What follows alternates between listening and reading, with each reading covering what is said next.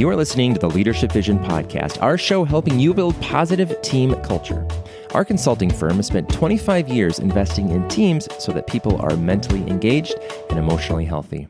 Hello, everyone. It's Nathan Freeberg, and today on the podcast, we are continuing on in our series of It's What Leaders Do. Here's Brian Schubring telling us why leaders, well, they get it wrong. So, what do leaders do? They get it wrong. They get it wrong, and they get it wrong a lot. But conversely, leaders also believe that they're getting it right most of the time, and herein lies the tension. And if you're a team member of a leader that tends to get it wrong, you'll understand that by what they say, they're often convincing themselves that they're getting it right. But the leaders that we have found that are making significant impact on their people and their organizations do this they get it wrong. And in getting things wrong, they recognize that in giving themselves permission and freedom to fail, they're also giving other people permission and freedom to fail. They're not afraid to cast new visions and, and set goals, knowing that many of them will be missed. And leaders also have this ability to continue to move on, to adapt, to change, and to navigate. What do leaders do? They get it wrong. Hello, Brian. Well, hello, Nathan. Good morning. Good morning. It's interesting morning because this morning I can actually see your knees. I know, and my feet and my legs, and I can see the rips in your jeans. These I, are very fashionable. I don't know how you're wearing jeans. It is a million degrees outside, but that's a podcast. Well, aren't jeans the way that you hug your legs? That's. we'll discuss that more in our fashion podcast. Linda's here too. She's trying not to laugh and not to listen. Uh, leaders get it wrong, and they get it wrong a lot. Yes, they do. I have so many ideas of how and where we could take this. Um, uh, have you heard about the Google study of engineers? Uh, yeah, I've actually uh, heard of that Google study. There was one Yeah. uh, trip that I went on, and I brought six or seven books. I think four or five of them actually refer to the study. So yes, it's a well, well researched, well used. Do you want to talk about that? Because I think it's applicable here to support your uh, your your thesis that leaders get it wrong. Dot dot dot a lot. Well, what I liked about the the study was this indication that at Google they weren't afraid to dream. They weren't afraid to imagine these audacious visions and, and set huge goals. But there was also this caveat that there was an expectation that at least 40% of these visions and goals and dreams were going to fail. They just simply were not going to work.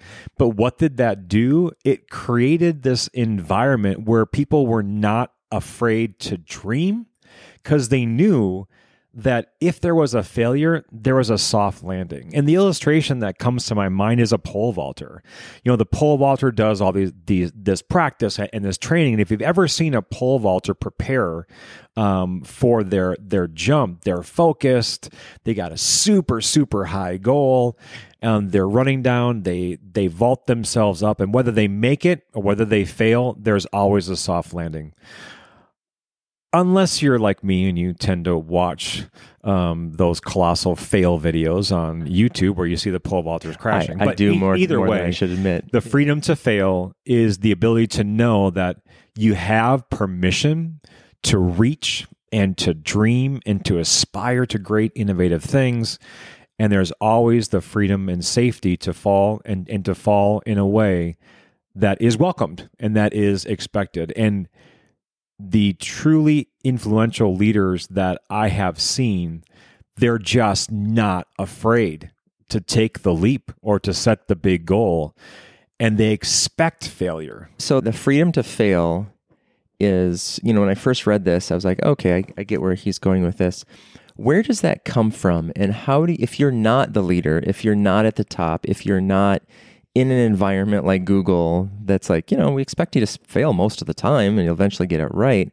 How can you, I don't know, give yourself freedom or permission to fail? Or how, I guess, how do you embody it when your culture and your environment is one of, you know, if you're not successful 99.9% of the time, you're out of here. So I think we all like the intonation of the phrase free to fail. You know, it just makes sense. It rolls off the tongue, free to fail. Uh, if you're a leader and you're leading a team and you're expecting them to do great things, I would challenge you to switch out other words for fail. Uh, free to try, free to express, free to do, free to make a list. And in all these different ways, you're you're actually breaking down the big vision into smaller steps. And some of the research talks about how effective teams or productive teams or, or people that actually reach their goals, they set the vision out there and they're breaking it down into incremental steps so that even when things are missed or not met, the ad- adaptation is perceived as a success. Where the failure doesn't stop their movement, the failure or the loss or the difficulty is actually a propellant to something new. And it kind of creates this like this wind that kind of fills your sails and kind of moves you forward. And if you practice that, where the freedom to fail or the freedom to adapt or the freedom to shift or the freedom to make a new list, that's actually propelling you towards a goal instead of like causing you to feel these starts and, and stops.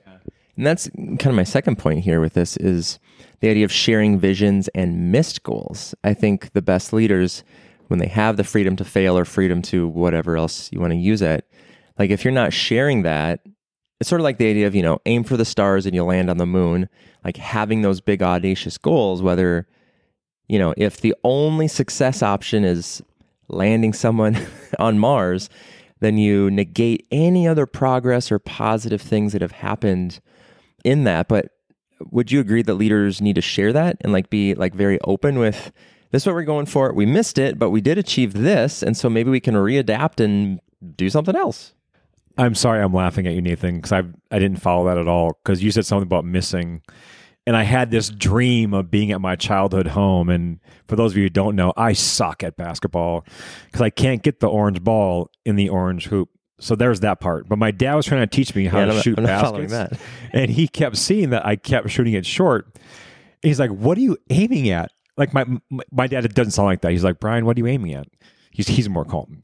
I so I'm trying to get in the basket, and he's like, "Why don't you just try to hit that square orange box behind the basket?" and so once I tried that, my efficiency at making a basket went up exponentially. I was aiming for the wrong thing. But here was the idea. My dad's vision was to teach me how to make a basket. And my vision was off by like a foot. And so by sharing a vision, you can oftentimes solicit a conversation that reveals people's motivations or their misunderstanding or what their perceived capacities are. By sharing a vision, you're actually saying, here's my black and white outline of this coloring sheet. How can you help me color it in? And it's remarkable to watch where people start when they color. And that kind of observation can help the leader really understand where people's passions and interests are in the vision. And that practice alone will help you set goals that are more reliable and not often missed. The challenge that I found that when leaders get it wrong, but what they get wrong is that their interpretation of the vision fits everyone and their goals are achievable by everyone.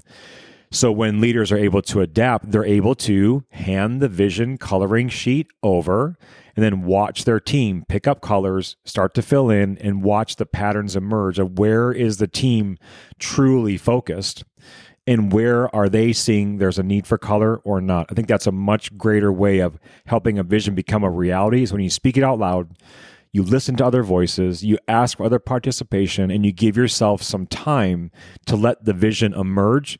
And sometimes in that role, the leader's the leader's role is to simply maybe guide like sheepdog like the team towards the horizon and not the point on the horizon. I like that. And I think it really leads into our third point, expanding on this idea of leaders get it wrong, is having the power to move on. And I can't help but quote what Ted said to Sam, I think in the first episode of Ted Lasso. Oh dear God. Do you know where I'm going with this? Not yet. What uh, animal has the short, shortest memory? A goldfish. So go be a goldfish. And the idea was when you mess up, you forget it and you move on. You think of, you know, uh, a sports athlete who has that ability, who they, you know, make the wrong play, they strike out whatever it is. They have the ability to say, that didn't go well. I'm going to come out here the next time, move on, and it's a new at bat, it's a new down, it's a new whatever. Uh, talk about that a little bit because I almost wonder if that's even more important the a leader's ability not to to to dwell on the failure, not to drag themselves down, not to drag the rest of the team into oh man, we missed our goal. What are we going to do? But be like, all right, let's move on.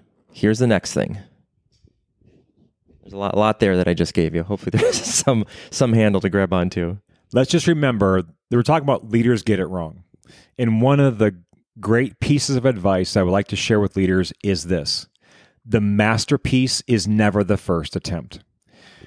Linda and I went to a museum in Paris. I'm not sure if it was the Musée d'Orsay or the Louvre, or if it was in Venice. Not not Venice. Or Florence. Or if it was in Florence. I can't remember. But what we saw was we saw like Michelangelo or Rembrandt or like whatever. But it wasn't the masterpiece. It was this display of all the sketches that went into this masterpiece. I remember one little section where it was just like the position of, of, the hand and to look at all the different renditions of just the position of that hand before he actually got to the point where it was on the masterpiece that was mind-boggling but a great reminder that the masterpiece is never the first edition. If you think about great leaders and all the starts and stops that, that they have, or how long it takes for innovation to truly catch on, or how a great team is actually assembled, there's probably many, many iterations of that. And the point is that you're not afraid to take out an, a new sheet of paper or take out a blank canvas or to get some new clay and begin to put your hands to something because you know that it's in moving on that you're progressing. It's in moving on that you're learning. It's in moving on that you're relying on other people in different ways and you're open to new ideas and new areas of ins- or new ways of being inspired it's by moving on. One of the practices that I do is I write every day, old school, in a journal with a pen. And each day that I'm writing, I'm making progress. And each day that I write, I choose one of four different colors. And in that writing, there's this uh, statement to me that I'm growing, I'm moving on. And what I wrote yesterday may not have that great of relevance to tomorrow. And certainly, you know, 100 pages before, it probably doesn't. But the power is the freedom you give to yourself to move on, knowing that this journey of leadership that we're on is always evolving. There are new people, new innovations, there's new technology to use, but let's all give ourselves this one insight. It's okay to move on. Leaders, they get it wrong. And in the getting wrong, they give themselves a new opportunity for possibility that, they could never have had if they didn't learn the power of letting go and moving on. I love that, Brian. And I can think of so many examples in my own life of getting something wrong, moving on, getting the next thing wrong, moving on, and you just kind of keep going. I think too often leaders they make that mistake of I put all my eggs in this one basket. It didn't work out, so now I'm just done. Yeah, it's like old running shoes. It's like you got to move on. You got to move on, no matter how much you like it. Uh, any final thoughts? Anything else you want to add? The only thing I want to add is uh, this advice is helpful for everyone in all areas of life. I know that there are some things that people hold so close to their heart, and so close to, to their mind. This invitation that I'm asking people is to simply look at something and, and ask, is this serving me? Is this still serving me? Um, sometimes you don't have to get it quote unquote wrong. Maybe the usefulness of what you're practicing it's run its course and it's it's just time to, to let go. Give yourself the freedom to start over. Give yourself the opportunity to look at a blank canvas and vision again. And knowing that in doing that you're not just giving yourself the power to move on but you're also demonstrating to others that it's okay to move on and that there's something new and life-giving for you. The next step the next touch the next word the next vision away Thank you for listening to the Leadership Vision podcast, sharing our expertise in the discovery, practice, and implementation of a strengths based approach to people, teams, and culture. For more resources about developing your strengths, strengths of your team, or the strengths of your entire organization, click the link in the show notes or visit us on the web at leadershipvisionconsulting.com. And if you found value from this episode or any of our other online resources, we would love it if you could review us on iTunes, Spotify, wherever you get your podcast, or perhaps more importantly, forward this info on to someone else you think could benefit from growing in their strengths, in their leadership, or developing a healthier team culture. I'm Nathan Freeberg. And I am Brian Schubring. And on behalf of our entire team, Thank thanks you for listening. listening. I like that. It's, e- it's easier to do it when we're in person. Is it? Yeah, there's no delay, Oh. however small. And